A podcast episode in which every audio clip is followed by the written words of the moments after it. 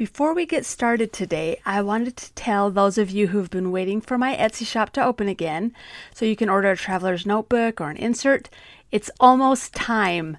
I'm opening my shop on September 19th, 2022 for one week only, or until all the slots I have available are full. Now, I won't be opening again until 2023, so if you're wanting to order something for the new year, now's your chance. I'll put a link in the show notes for a guide to help you plan out your order since my shop won't be open until the 19th. You can email me at marla at hunkydory.com with any questions as you make your plans. Now, I'm not sure how quickly these spots will be filled, so get your order in on September 19th if possible. What do you think about when you hear the word abundance? Here's a definition I found an extremely plentiful or oversufficient quantity or supply, an abundance of grain, overflowing fullness, abundance of the heart, affluence, wealth, the enjoyment of abundance. Now, those are kind of highfalutin words for me. So, what sounds better to me came from Deepak Chopra when he said, Abundant life is not about external comparisons. Instead, a life of fulfillment comes from within, from the knowledge that you were created with everything you need to be happy and successful and can access those seeds of abundance at any time. I'm excited to talk to you about abundance today and why it is so important to know how and why abundance can change the way we feel on a daily basis.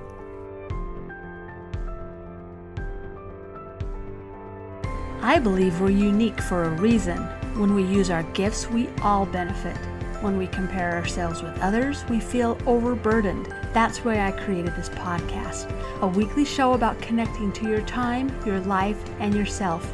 My hope is that you'll leave not only believing in the dreams you feel pulled towards, but knowing you've had the ability within you to do them all along. Let's connect to our uniqueness and become overburdened no more.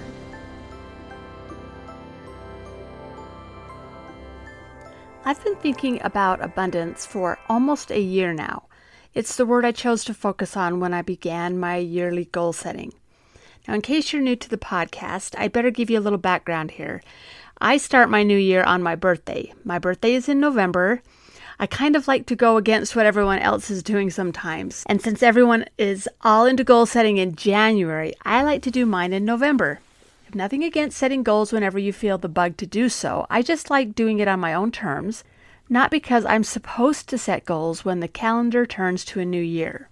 So last October, I got to thinking about what I wanted my new word for the year to be. I started a list on my desk and added anything that came to my mind over the next few weeks.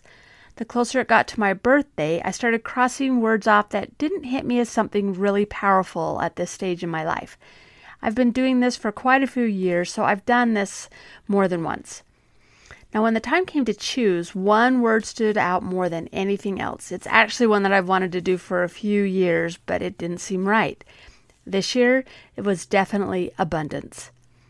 The thing that's weird about that is that I didn't feel abundant. I'll admit, and this isn't news to you if you've been with me for a while, but things don't always flow into my life in a way that I'd call abundant. Now, don't get me wrong, I have everything that a person needs. I have love, food, shelter, clothing. All the necessities are met, and then some. But it's never felt like it's flowed in a way that I would call abundant. It feels like I have to work really hard to get any of it. That isn't the way I wanted to feel. I still don't want to feel that way. And that's why I think abundance was the word that felt right. I needed to begin to allow abundance to be more a part of the feelings in my life. Usually, I think when anyone hears the word abundance, they automatically think about money. I'm guilty there too. But I wanted to change the focus on that as well. I know that abundance can be felt in lots of different ways, and I wanted those to be my first thoughts instead of money. Now, we can feel an abundance of love, health, success, friendship, compassion, empathy, joy, vitality, energy, and material wealth. Now, this list could go on and on. So, I began looking for ways to learn about abundance. All year, my year, I've been listening to a podcast by Deepak Chopra called Creating Abundance, a 21 day meditation challenge. This podcast has 21 days, plus a few extra, of meditations where he teaches the different ways we can feel abundant and why it is possible for all of us. I have loved this practice. I look forward to it every day. Now, I know what a lot of you are probably saying. I can't meditate. My mind is always racing with thoughts. I could never sit and think of nothing. Now, I hate to break it to you, but we're all like that.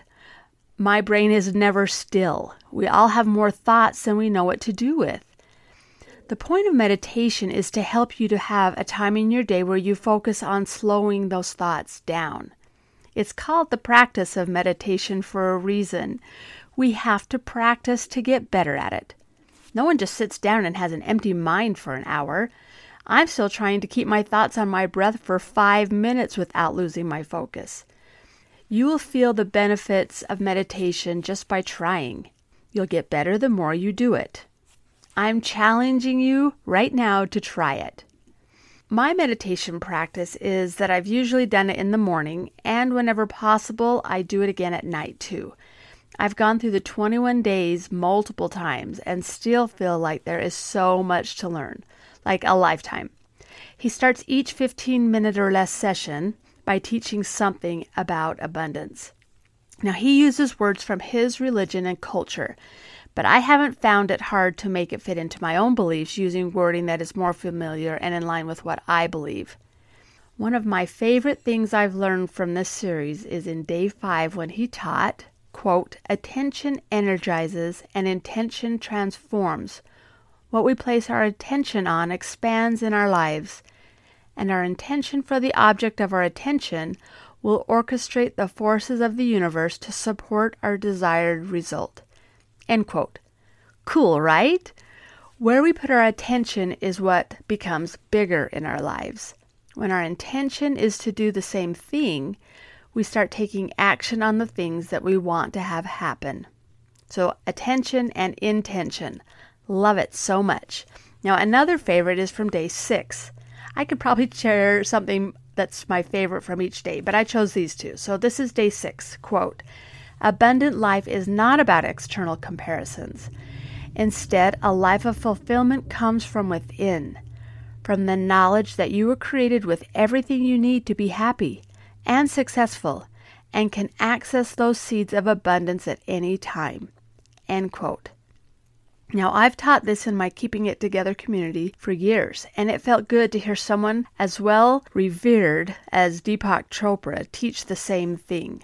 I think there's ideas out there that we all express in different ways, and it's really cool to hear it from someone else too.